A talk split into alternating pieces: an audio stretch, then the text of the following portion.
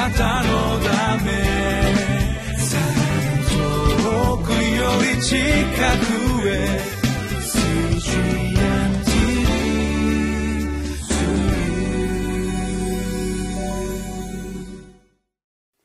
皆さんこんにちは1月23日水曜日リビングライフの時間です。私は日本キリスト教団深沢教会牧師の斉藤敦と申します。本日も御言葉の恵みを共に味わってまいりましょう。本日私たちに与えられました御言葉は新約聖書マルコの福音書8章27節から9章1節です。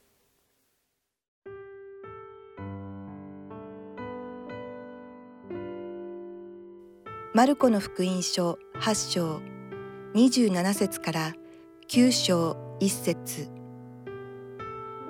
それからイエスは弟子たちとピリポ・カイザリアの村々へ出かけられた。その途中イエスは弟子たちに尋ねて言われた。人々は私を誰だと言っていますか？彼らは答えて言った。バプテスマのヨハネだと言っています。エリアだという人も、また預言者の一人だという人もいます。するとイエスは彼らに尋ねられた。では、あなた方は私を誰だと言いますか？ペテロが答えてイエスに言った。あなたはキリストです。するとイエスは自分のことを誰にも言わないようにと彼らを戒められた。それから人の子は必ず多くの苦しみを受け長老祭司長立法学者たちに捨てられ殺され3日の後によみがえらなければならないと弟子たちに教え始められた。しかもはっきりとこの事柄を話された。するとペテロは「イエスを脇にお連れして諌め始めた。しかしイエスは振り向いて弟子たちを見ながらペテロを叱って言われた。下がれサタン。あなたは神のことを思わないで人のことを思っている。それからイエスは群衆を弟子たちと一緒に呼び寄せて彼らに言われた。誰でも私についてきたいと思うなら自分を捨て自分の十字架を追いそして私についてきなさい。命を救おうと思う者はそれを失い私と福音とのために命を失う者はそれを救うのです。人はたとえ全世界を得ても命を損じたら何の得がありましょう。自分の命を買い戻すために人は一体何を差し出すことができるでしょう。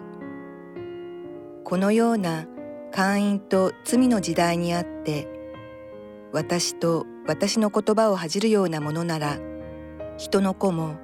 父の栄光を帯びて聖なる見つかいたちと共に来る時にはそのような人のことを恥じます。イエスは彼らに言われた「誠にあなた方に告げます。ここに立っている人々の中には、神の国が力を持って到来しているのを見るまでは、決して死を味わわない者がいます。私たちは話が合わないという経験をしばしばするのではないでしょうか。私は最近このような経験をしましたこれある人とメールのやり取りをしていたんですね。しかしどうもその人とこのメールのやり取りをするときにですねこう自分の言いたいことが相手に伝わらないんです。実はそこに不幸なことが起きてしまいました。相手は私がこういうことを言いたいんだということが伝わらずそれをすごくこの消極的にネガティブに捉えてしまいました。でその方はこの私はとても悪いことを言われているというふうに受け止めてしまいました。でなんであなたはこんなこと悪いことを私に対して言うんですかという返事が来たんです。え私はそんなこと言ったつもりないんだけどなと思うとですねいや私はそんなこと言ったつもりはない、まあ、そんなことやり取りしていくうちにですねこのやり取りがどんどんどんどんこう悪い方向に行ってしまうということがあります。なぜこういうことが起きるんでしょうか？もし本当にその人とまあ私がこう関係性がこうとても強力なもので結ばれているとするならばたとえこの文字だけのやり取りをしたとしてもあこの人はこういうことを考えているんだなということがある程度理解できるかもしれません。しかしですね初めて会った人であるとかですねあまりこの関係が深くない人とそういうやり取りがするなされるとですねこうちょっとした歯車のずれでこうどんどんどんどんこう思わぬ方向に動いてしまうということがよくあるんだと思います皆さんもそういう経験をされることがあるんじゃないかなと思うんですね。で関係性があまり良くないまたそんなに関係性がない状況の中でそのようなこの歯車のズレというものが生じるのは私たち分かるわけですがでも私たちはですねたとえ親しい相手だったとしてももう毎日一緒にご飯を食べている、まあ、そういう家族であるとか夫婦であっても私たちはしばしばこの喧嘩とするというものをすることがあるんじゃないでしょうか。この夫婦喧嘩なんていうのはまさにそのこう一例と言えるのではないかなと思うのですけれどもやはり私たちがですねこの意見が違う時に何かこうそこにこうこう言い合ってしまうような何かがあるその最も原因になるものというのはやはり私が常識として考えていることと相手が常識として考えていることは違うからなんです。どっちが正しいとかどっちが間違っているということではなくてやはり私の常識というもので物事を考えた時に相手の常識が私にとっては常識とは思えないということが実際にある。そうするとですねなんとなくそこにいわゆる食い違いというものが生じていくわけです。では皆さんにお尋ねします。私たちの常識と思っていることが神様が考える常識とずれた場合どっちが正しいのでしょうか？皆さん多分声を揃えておっしゃると思います。もちろん神様の常識の方が正しいに決まっています。私もそう思います。でもですね私たちはそう口では言っていてもじゃあ実際そういう場面になったら私たちは本当に神様のおっしゃる常識に素直に耳と心を傾けることができるのだろうかっていうことなんです。私はできないと思います。そのぐらい人間ってかたくなな存在。それでそれはある意味で罪深い存在と言えるのではないでしょうか。今日私たちに与えられましたこのマルコの福音書の御言葉はイエス様が人々は私のことを何と思っているか。では私のことをあなた方は何と思っているかと弟子たちに尋ねたあのお話です。人々はイエス様のことを預言者の一人とこのこう言うわけですね。神様の言葉を預かってその神様の御言葉を伝えようとしている人たち。これ間違いないわけです。しかしですねイエス様が同じ質問を弟子たちに投げかけた時に弟子の一人であるペテロが答えたその答えはその一般の人たちがイエス様を何者かと見ているその預言者という枠をこの一歩飛び越えたものでした。今日私たちに与えられた29節の御言葉を見ますと「あなたはキリストです」と述べています。私たち「アーメン!」と言うんじゃないでしょうか。そうです。弟子であるペテロもイエス様に対してあなたこそキリストですと述べていた。ただですねこのキリストという言葉をめぐるイメージが違ったんです。私たちはキリストはあの十字架にかけられて復活された主イエスだということを受け止めてキリストですと言っています。しかしペテロはそうではありませんでした。キリストとはいわゆる油注がれて王とされたものという意味があります。ペテロの中のイメージ常識というものはイスラエルを最高の国とした王であるダビデを創造したんです。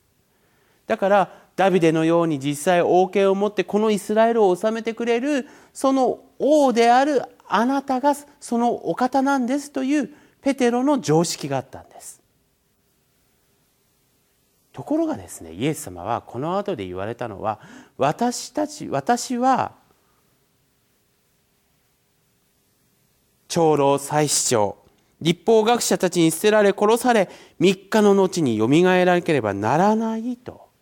弟子たちに伝え始められたのです。31節の御言葉です。多くの苦しみを受けて殺される。これはペテロにとっては到底受け入れがたいものだったんです。自分の中で王だと思っている方がそんな目に遭うはずがない。ましてや十字架にかかる。犯罪者として数えられるなんてとんでもないことだ。だからペテロはイエス様を諌め始めた。でもイエス様はですねそんなペテロを何と言ったか。引き下がれサタンよ。つまりここにですね神様が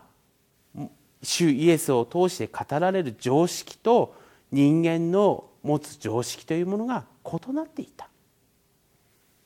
きらびやかな王のイメージじゃないんです。散々苦しみを受けて殺されてそして十字架にこのかけられて殺されるというですねその道こそがキリストの道であるということを主イエスは弟子たちに教えられ始めたのです。そして十字架を追わなければならない。私についていきたいと思う者は誰でも十字架を追わなければならないという弟子たちの思いには全くない一つの新しい発想しかしそれは神様の常識をイエス様は与えられたのですこのイエス様の言葉は弟子のみならず今生きる私たち一人一人にもまた投げか投げかけられている言葉であることを私たちは今日の御言葉から受け取ることができるのです。ではどのように受け止められるかは質問の後ともに考えてまいりましょう。